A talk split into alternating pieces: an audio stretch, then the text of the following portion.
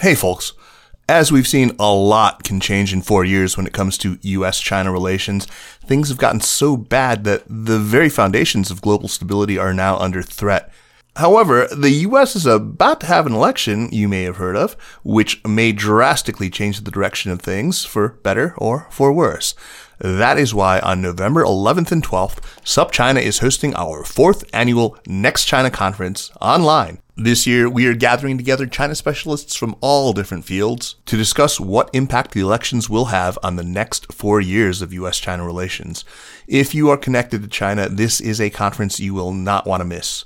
The event is free for SupChina Access subscribers. Now, that is a great reason to subscribe.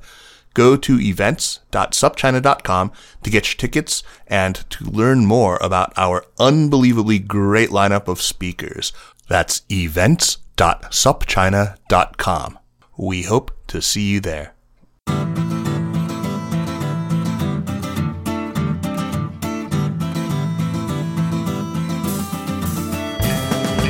Welcome to the Sinica Podcast, a weekly discussion of current affairs in China, produced in partnership with SupChina.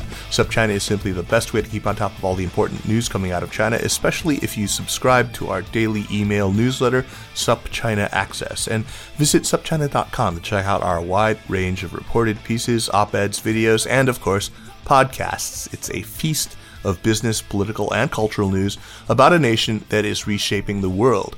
I'm Kaiser Kuo. I'm coming to you today from my home in Chapel Hill, North Carolina. Today I am delighted to be joined by Peter Shiao, founder and CEO of Immortal Studios. Peter is a film producer. His credits include the 1998 film Restless, which I believe many of you have seen. Uh, it was shot entirely in Beijing, as well as one of the real bridge builders in U.S. China relations, not just in film, but in many aspects of culture and business as well. He founded the nonprofit China Week, which puts on annual cultural events in Southern California. We were originally going to record this podcast live at China Week back in May, but the coronavirus, you know, upended that as it did so many other things. Peter is also the son of the late great Xiao Yi, who was one of the most beloved authors of wuxia xiaoshuo or martial arts novels that are devoured and, and, and enjoyed to this day by Chinese people the world over. Xiao Yi passed away in 2018, just 20 days after Sir Louis Cha, better known as Jin Yong, and it's in connection with his father's work and with the wuxia genre uh, that I've asked Peter to join us today on Sinica because when he told me about what he's got going, I was super excited, and just to have him uh, on is just a great honor. Peter Shiao, what an overdue uh, visit to to us, and, and welcome to Sinica. Thank you, man. I still have a memory of you, Kaiser, wearing your your fatigues at Cafe Cafe back in the day in Sanlitun. Uh, this is before the scene started. That was the day, indeed. Um, you were in rock music, and I was in movies, and we were both Chinese Americans, and that's when the whole thing, before everything blew up. Yeah, I remember that that place well, Cafe Cafe on South Yeah. Sanlitun. It was like uh, like everybody who was working in the scene hung out at Cafe Cafe, and of course we've all moved on to do different things, and we're still here. Yeah, we are against all expectation to the contrary. Uh, anyway, Peter, let's start as good filial Chinese sons must by talking about your father and his work and its impact on you. Uh, you told me that you started reading wuxia epics when you were barely able to read at like age four, and you've never never really stopped, right? I haven't stopped. Look, it's the reason that I still read Chinese. Um, I think it must have been Journey to the West or or uh, Yu, Romance of the Three Kingdoms, or one one. Oh, I think it was probably Qixia Wuyi. Uh-huh, uh huh. Qixia Wuyi. Yeah. all my all my favorites, and and that graduated me into real liter- wuxia literature, which were his books, um, and of course Jin Yong's books and Gulong's books, and you know these were also some of his contemporaries and friends. So uh, other people were raised in political families or business families. Well, I was raised in a wuxia family, so that encompassed all my memories as a kid. I would trade you. That sounds like a better way to grow up than in a political family like mine. Uh, that's fantastic. You have this nice succinct definition of what wuxia actually means. It's on the Kickstarter page to the comic series The Adept, which we'll talk about in a bit. You said Wuxia is a fantasy genre of romanticism and poeticism from the East. It is the realm of the outsider, the wandering hero who is compelled by circumstance to stand against injustice and champion the common person. That that's just a great definition. Uh, is there something that's distinctly Chinese about the xia? that distinguishes yeah. him from a cowboy hero of like from Western or like Cogburn and LaBoeuf from True Grit or or so a questing knight from like a Sir Walter Scott uh, novel or, well, there, or there, the there, Round Table? There are several things. One is that I think you have Xia cannot be understood within the genre outside of kung fu. So uh-huh. obviously there's this tradition of superhuman strength and powers and capabilities from cultivating the self. There's a very well defined transformative path in making one uh, superhuman. So, mm-hmm. um, and of course, because Xia comes from the east, there's a there's an element of being hidden, being more reserved, um, being less ostentatious, being less out there. So the you know the Xia that is really talked about within the genre is someone who is almost a um, who's reticent, who's not doing it in the public square, who likes to do his or her deeds in private. Hmm. hmm. Coupled with this transformative superhuman capabilities, and together they they form this amazing mystique and and it's also impossible to talk about it without some of the philosophical ideals of the East. So that, that comes from that's informed by Buddhism, uh, Taoism, of course, Hinduistic ideals. So they really, really converge together in creating something very, very potent, enigmatic, evocative. Uh, that's very, very different from the superhero of the West who's flying around in the, in the spandex, you know, has this name and does his or her deed standing, you know, atop a building or bitten, frankly, by radioactive spiders. so there's another word that's associated with, with wuxia fiction. It's, it's a word that a lot of people have a lot of trouble defining. That's the word jianghu. How, how do you define the jianghu? Jianghu is, you could call it kind of uh, the realm that that uh, these kind of martial heroes often inhabit but mm-hmm. it's not exclusively so. So Jianghu, I think, is associated with the the people outside of the political or elites. It's where yeah, yeah. It's a different group of elites. So it's of um, you know smugglers. It could be tax collectors. It could be the people who are um, living everyday lives, albeit in a um, more pedestrian way, but also governed by a lot of the rules of that particular universe uh, in the yeah, martial so, universe. They're ruling, you know, the martial world, and Jianghu are interlinked. And Jianghu also comes to mind, uh, you know, certain clans and secret orders, uh, the rules of that particular universe, the rules of that game. So Jianghu is is part of it. You know, it's a big part of it. So but the like Jianghu does exist in China. It still exists. Oh yeah, I mean, I know, like in the, the rock scene, they always refer to it as the Jianghu. Yeah, uh, and I'm sure that that's the same same thing for a lot of other scenes in China. People still like, say it. I mean, you, you have people like Jack Ma. He still talks about the Jianghu. Yeah, um, the Jianghu so, of the internet world. Yeah. yeah. oh, for sure. 人在江湖身不由己 you know, which is you hear that quite often. You know, once you're part of this mix, you you're you're forced to go go with the flow, and you're subject to the rules. Yep, yep, yep, yep. So, Peter, after your father's passing, you acquired his estate and rights to all of his works. And on that foundation, you have this amazing ambition. And that's what I really want to focus on today. And when you talked to me about it, you, you talked to me about, you know, creating an wuxia storyverse, uh, that will, uh, you hope, I hope too, become to the wuxia genre what the Marvel comic universe has become to the whole superhero genre. So, so let's talk about your vision. Sure. What it's a it's a pretty big vision. One is um, because I'm my father's son and I grew up reading this, so I've as an adult capable of independent thoughts and living my life, I've come to a uh, a perspective on where I, I see the genre going or where it should go or where it originates from. So off of that understanding and of course then understanding of genre and how content works, um, I've, I'm in the process of adapting his 60 pieces of IP into an interconnected universe. So the characters and the storylines now overlap.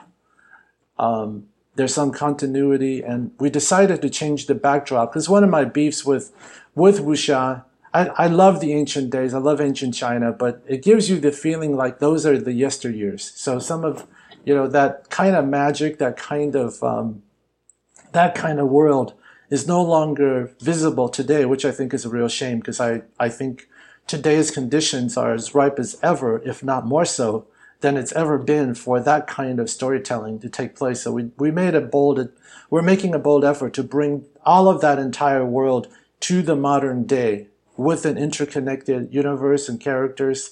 Um, we've also, I've kind of basically broke down four subsections of wuxia because wuxia is actually a big tent.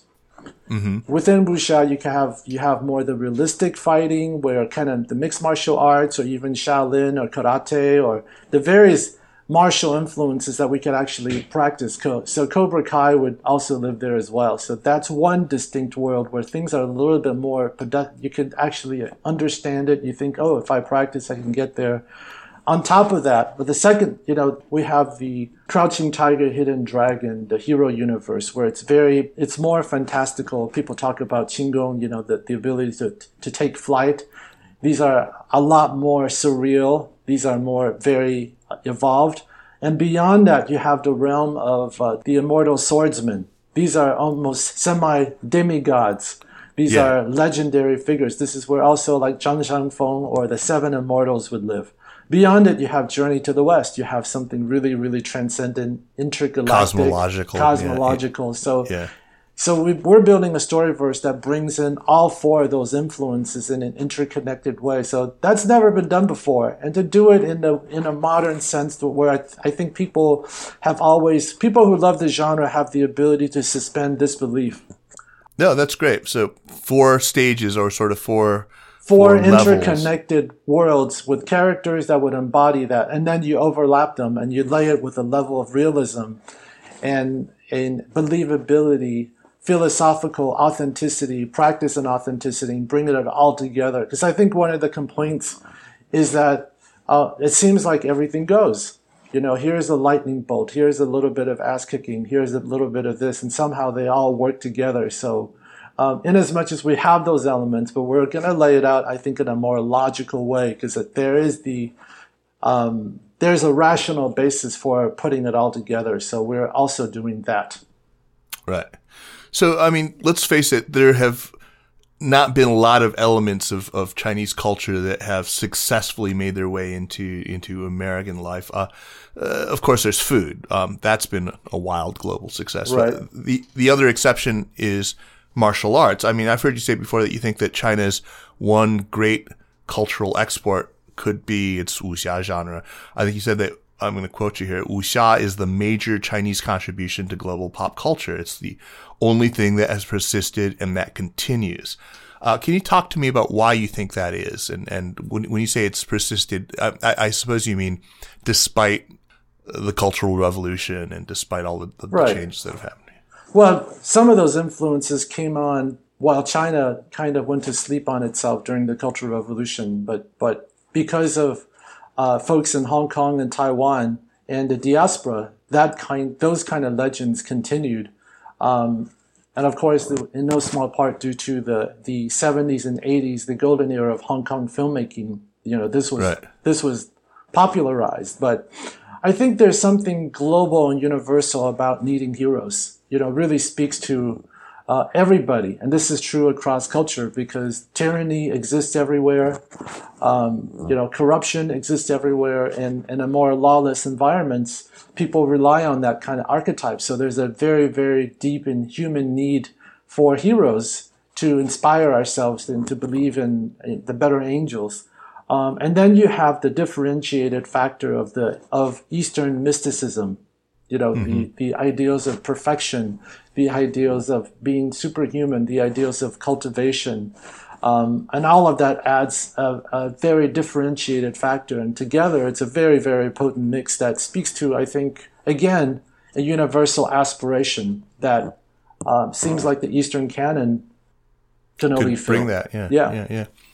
There have been some phenomenal exceptions. You talked about the golden age in Hong Kong filmmaking, for example, but still, I feel like rarely have Chinese martial arts epics been done right. I mean, done in the way that I, I want to see them done. I mean, there's good English translations now of, of, of some Jin Yong's books, but uh, in a way that just, I mean, remains true to what they are in a Chinese context while at the same time being, you know, appealing for Western audiences outside of the niche of fanboys. Uh, part, part of that has just been, I think, when, when talking about film, limited technology, uh, or uh, you know limitations in filmmaking know-how and limited budgets. But even now, I mean, all those things are basically solved, right? I mean, in China, they've got plenty of money and plenty of know-how, plenty of film technology, and plenty um, of uh, plenty of censorship.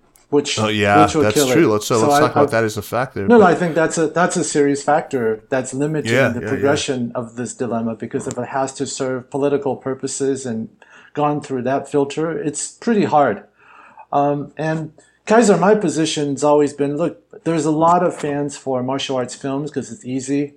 It's 90 minutes, it's two hours. I would argue, like recently I, I watched this, it's supposed to be a definitive uh, documentary on wuxia on Netflix. It did not mention wuxia novels once. Wow. So to me, it's all in the literature. The yeah, literature yeah, yeah.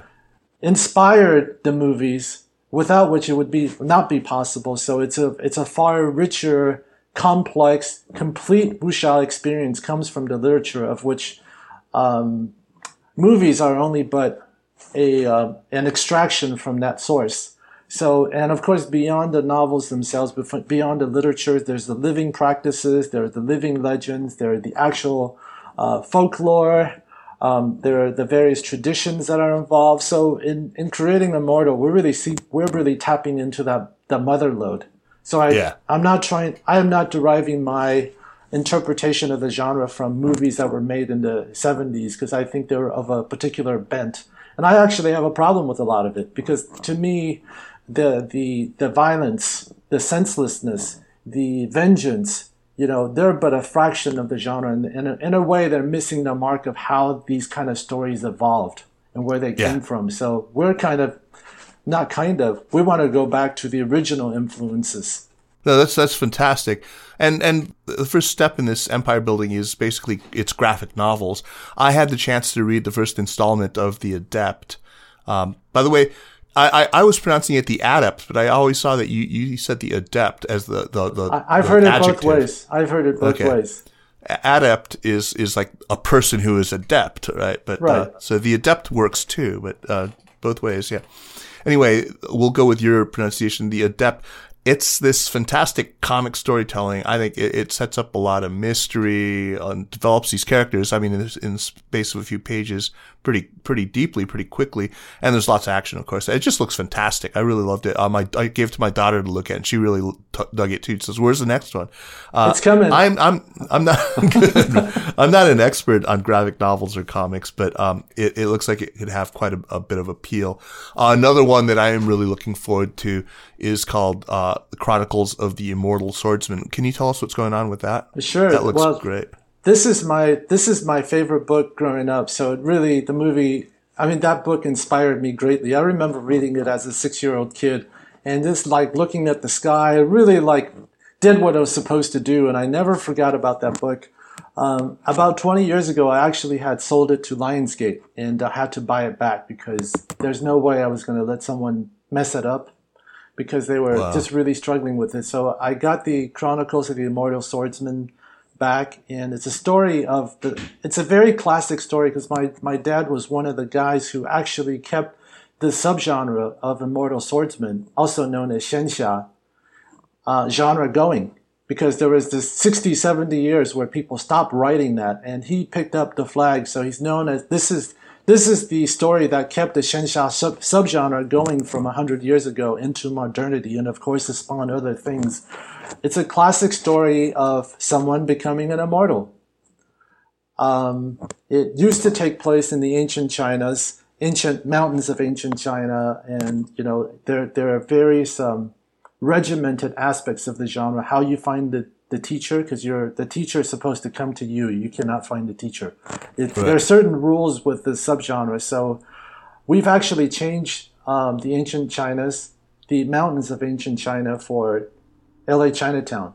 So that kid okay. is now turned into a Chinese American kid growing up. And then so there's just a lot of really amazing modern elements added in while keeping the fantasy real and grounded with an introduction of technology.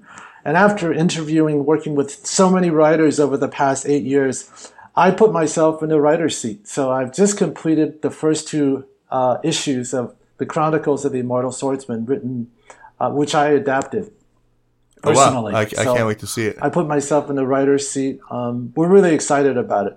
And it's going to be a graphic novel it's going to be it's going to be a graphic novel. Well, it's going to start as comics, and then after we get three or four issues out together, they comprise a graphic novel.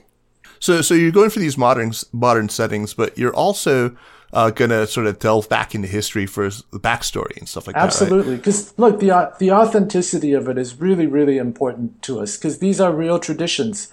I have a real problem with creators right now who just you know are just grabbing things out of thin air as though there is no there there to draw from. So we're going back to the authentic roots because there are people who consider themselves um, on the path of being immortal swordsman. I've met some of them. So it's a real thing. I've met some people who think they're on the path of being immortal guitarist, but uh, probably pretty similar. Oh my god, it's completely the same. I think, you know, there's such an overlap between heavy metal guys and wuxia f- mm-hmm. fans. I mean, it's the same thing. It's just you substitute like musical chops for, you know, for kung fu skill and it's it but just maps perfectly. I've actually done one of these trips, one of these um, hiking trips through Zhongnan Mountains and various ancient mountains in China. So some of these people do exist and I've wow. had I've had the benefit of sitting down, talking to them. I've seen some of their their their stuff. Um, so it, part of this writing is really an ode to a real tradition that continues to exist and people pursuing a very just unprecedented. They have an unprecedented perspective, um, and I want to really honor that real tradition in in our work as well. Uh, so in, in a lot of ways, what you're doing um, is actually quite pioneering and, and actually progressive. I mean, in, in the Adept, you've put an Asian woman at the very center of the story. I mean, of course, I guess your father had done that 40 years ago when he published yeah. Sister Gan 19 uh, and with Mulan and all that stuff, all the ideas of, you know, a heroine as the protagonist aren't entirely new, but still, it feels like if everything falls into place, I mean, we could see another kind of Black Panther moment, you know, with, when Chadwick Boseman, he died recently, of course. Yeah. So I've been thinking about, about what Black Panther did and the cultural impact for, for, for Black Americans. I mean, is, is are you, are you, were you partially inspired by? Absolutely, I was inspired. Look, um, growing up Chinese American and actually growing up in Hollywood, uh, I thought I had to go to China in order to make content that had people who looked like me in central roles.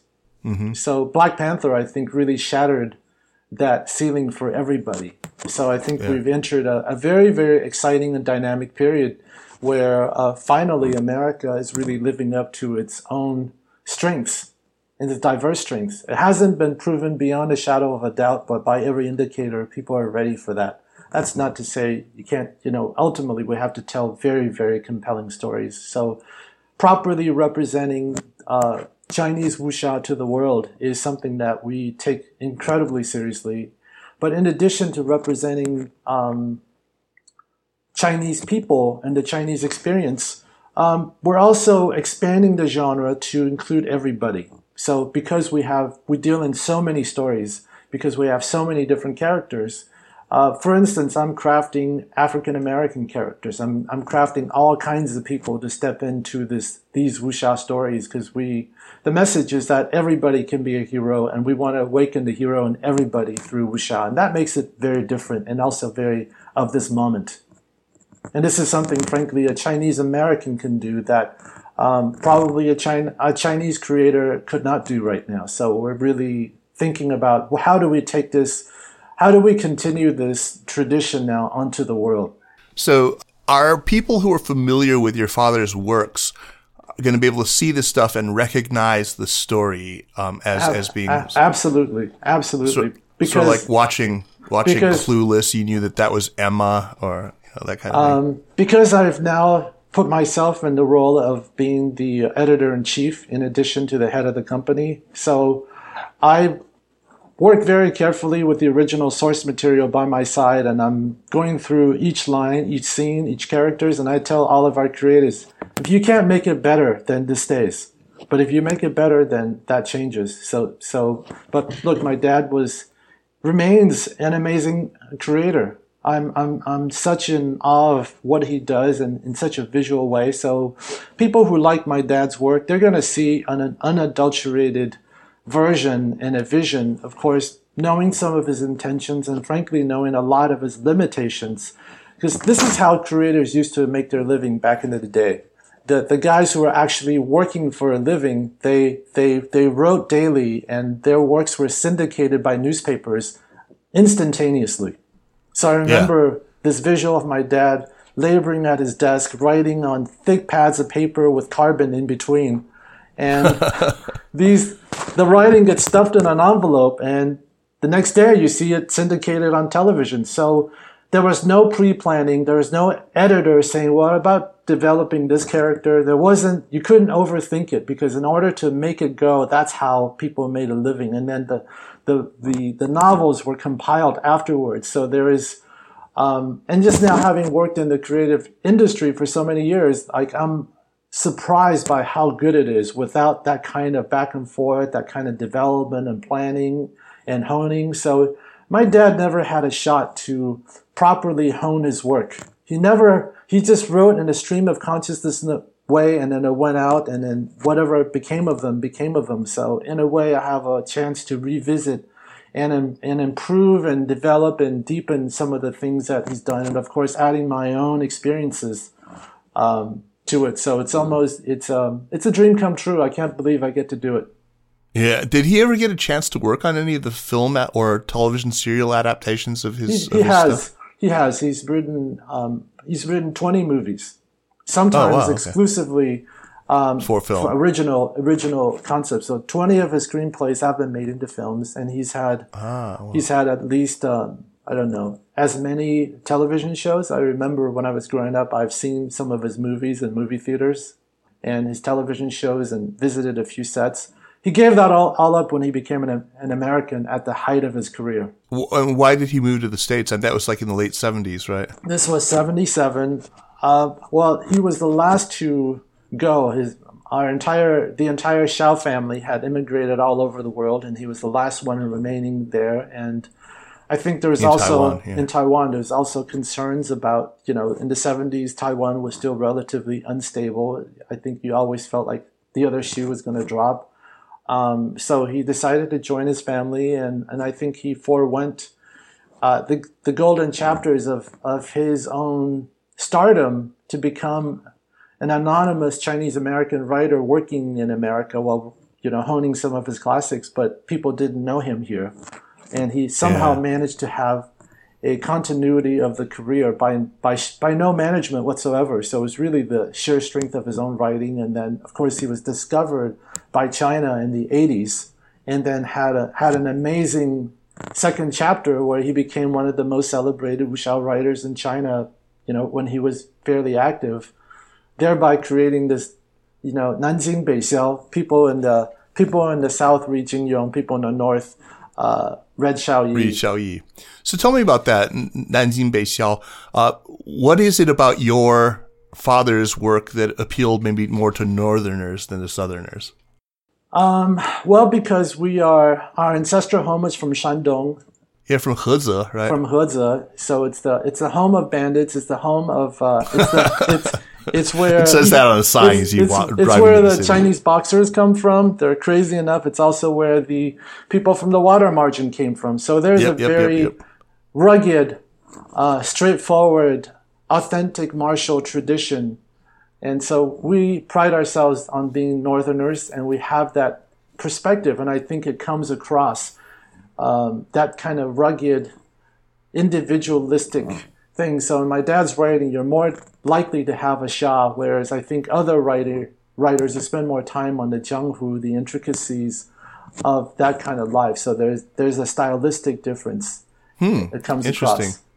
You know, that's that's uh, it reminds me of this interview that we did with this guy named Thomas Talhelm, who had written this interesting study of Northerners and Southerners based on rice cultivation in the south versus wheat cultivation in the north and uh, the different sort of sociological impact of those because you need so much more sort of community effort to grow rice. It requires you know really coordinated planting all at the same time or the transplanting of seedlings and a lot of irrigation. Whereas the north with rainfall agriculture you know individuals individual farmers individual families can you know can can cultivate a field and he his conclusion was that there and did a whole bunch of other sort of psychological experiments to parallel this that that in fact northerners do tend to be more individualistic. That's that's yeah. interesting that yeah. I've had a chance to visit Heze and just had the, the chance of a lifetime to go back with my dad actually. So you know I'm still burning up on my on my own uh, Heze bona fides but uh, I've gone back to my ancestral home. And, and you know it's impossible to talk about this without talking about my own grandfather. Because I think there is a generational thing, whereas my grandfather was known as the um, the war god of of of that entire region by having participated in the defense of China uh, against the Japanese invasion. So I wow. think I think there was a big part of that martial tradition that passed over from my grandfather by virtue of coming from Heze onto my dad and somehow it made its way to me. You know, I think there was a moment in time when I spent a lot of time with my dad. So, in as much as it's really sad to see him go, uh, by the time we said goodbye, I felt like the handoff was complete. You know, there's that recognition that what um, was very much alive and, and passion in his spirit somehow was awakened in me you know, it's kind of esoteric. I can't really describe it, but there's this one day I woke up and I said, whatever my dad wanted to give to me, I got it. I know I have it. And so it's still with me today, and I rely on that voice to guide me through this iteration. So in so many ways, it's it's a very Chinese story. Peter, tell me about Immortal Studios itself, uh, about some of the folks that you've attracted to you, um, because you know you're putting together a little bandit army. we yourself, are, we right? are. We, we yeah. call it kind of the A team. Um, I'm really glad that um, the um, the editor in chief of Marvel during one of their golden eras. Carl Potts has joined our team, so I work very closely with Carl. We have all kinds of ideas because I think there's a lot of stuff that Marvel has learned in birthing their universe that we want to we want to stand on their shoulders. We uh-huh. have we have very talented product managers. So I think of this business not just as a creative enterprise. I think we're a thousand percent creative, passionate, and we we believe in the stories, but to build a a really powerful 21st century content studio, you know, on, with the backbone of technology, and looking at the entertainment industry in a very evolved way, because there are some fundamental shifts. So we are building a direct to consumer business that's really around the fan experience and engagement, where social media and uh, transmedia applications, audience engagement, user generated content, all of those things are part of the mix. So, so it's a yin yang mix. So our business game is very, very tight, and we've got a core group of 10 very talented people from social, from product to technology to strategy, and each of them uh, having achieved a level of mastery in all the, their respective fields. So really putting that team together, and we're just getting started and all of them buy into the, the sort of essentially Chinese core elements to this, right? I mean, all, yeah, I mean, they, look, they, we, they, we're, you we're, get it. our motto is to awaken the hero in everybody. Obviously, everybody, not just to the Chinese. There's a recognition, there's a respect that it comes from China, but there's also a recognition that we are stepping outside of racial boundaries while paying homage and proper respect to the origins and there, there is this balancing, but ultimately our goal is to take it, the message all over the world. So, and I think we all believe Wuxia is the perfect vehicle for that. So the plan is to begin with comics, with graphic novels, and then assuming that that catches fire, uh, to partner up maybe with a big studio, maybe a Sony Pictures, and then turn one of these into a major film franchise, something for the big screen or for, for HBO or something like that. Yeah, well, we're never going to back away from the comic world. I, am mm-hmm, now mm-hmm. a, a, lover of this art form, and it's going to be an evergreen part of our business. And it's a really, uh, it's a really amazing art form. It works very quickly, and it's also COVID uh, disruption proof. So, for a variety of reasons, we love this comic form. There are very good fans who are committed to this. So, we're going to continue to publish on a pretty good cadence, and that business never goes away. Um, and the vision is not to part, not to be subsumed under a studio. You know, frankly, we've had those opportunities already, but to build our own fan base and a data-oriented business so that we could openly compete with everybody. Because the name of the game is really, if you have a fan base that's connected to you, we don't need to be intermediate, intermediated by third parties, including studios. I'm happy to partner with them, but it's not going to be the kind of exploitation relationship that we've seen in the past. So we're we're prepared to step on our stand our own two feet, and this is where having been a film entrepreneur, media entrepreneur, there's no mystery in how films are packaged and sold or financed. So we have, frankly, a lot of those capabilities even on our own board today. You think there's interest from the Chinese side in funding something like this? Have you have you had interest from? Um, say, to tell you the truth, we were very adamant about creating a an American company right now that belongs to the world, and we want to we want to succeed in the English language world first, before uh, and and then consider how we're going to grow in China.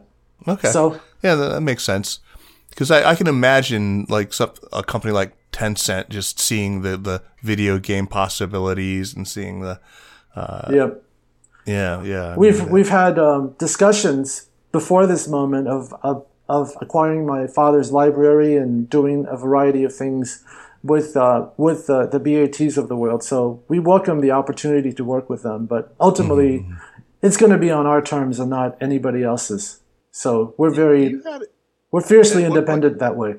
At one point, you were managing, I think, at least for North America, the brand uh, Shaolin. Right? Yes. Yes. Yeah. How, how, how was that? What was that experience like? Because I know there was, was, you know, there's always been a lot of controversy around it in in, in China. China. Right.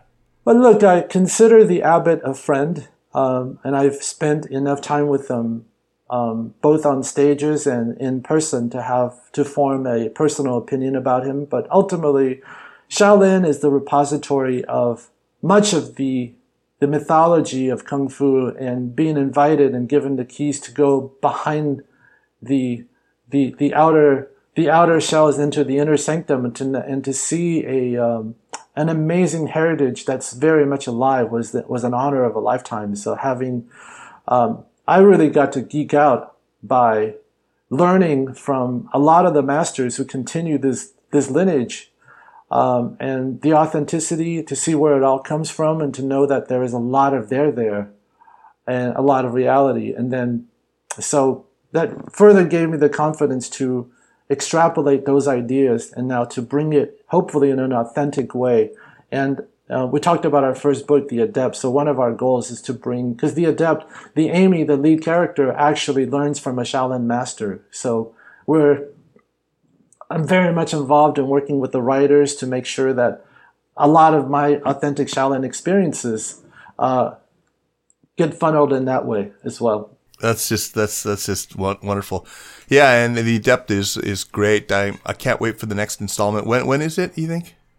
Um, look, we're going to be in production on our second and third book before the year's over, so stay tuned. Okay.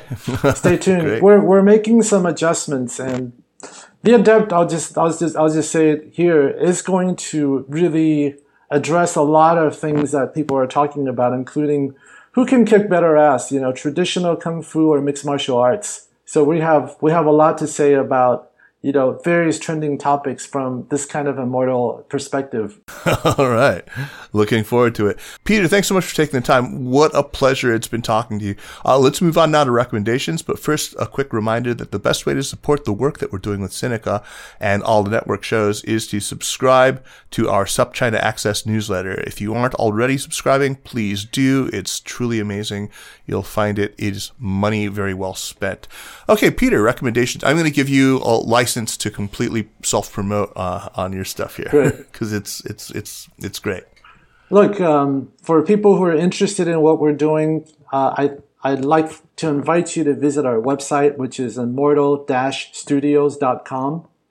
Uh, as you're listening to this, we're experimenting with a version of crowdfunding that's never been we've never done before, which is uh, an equity raise. So we're inviting people who like our vision, who want to see a, a um, this kind of martial universe to participate in our WeFunder campaign. So you can just look, go to wefunder.com and look up Immortal Studios. So thanks for letting me pitch you guys.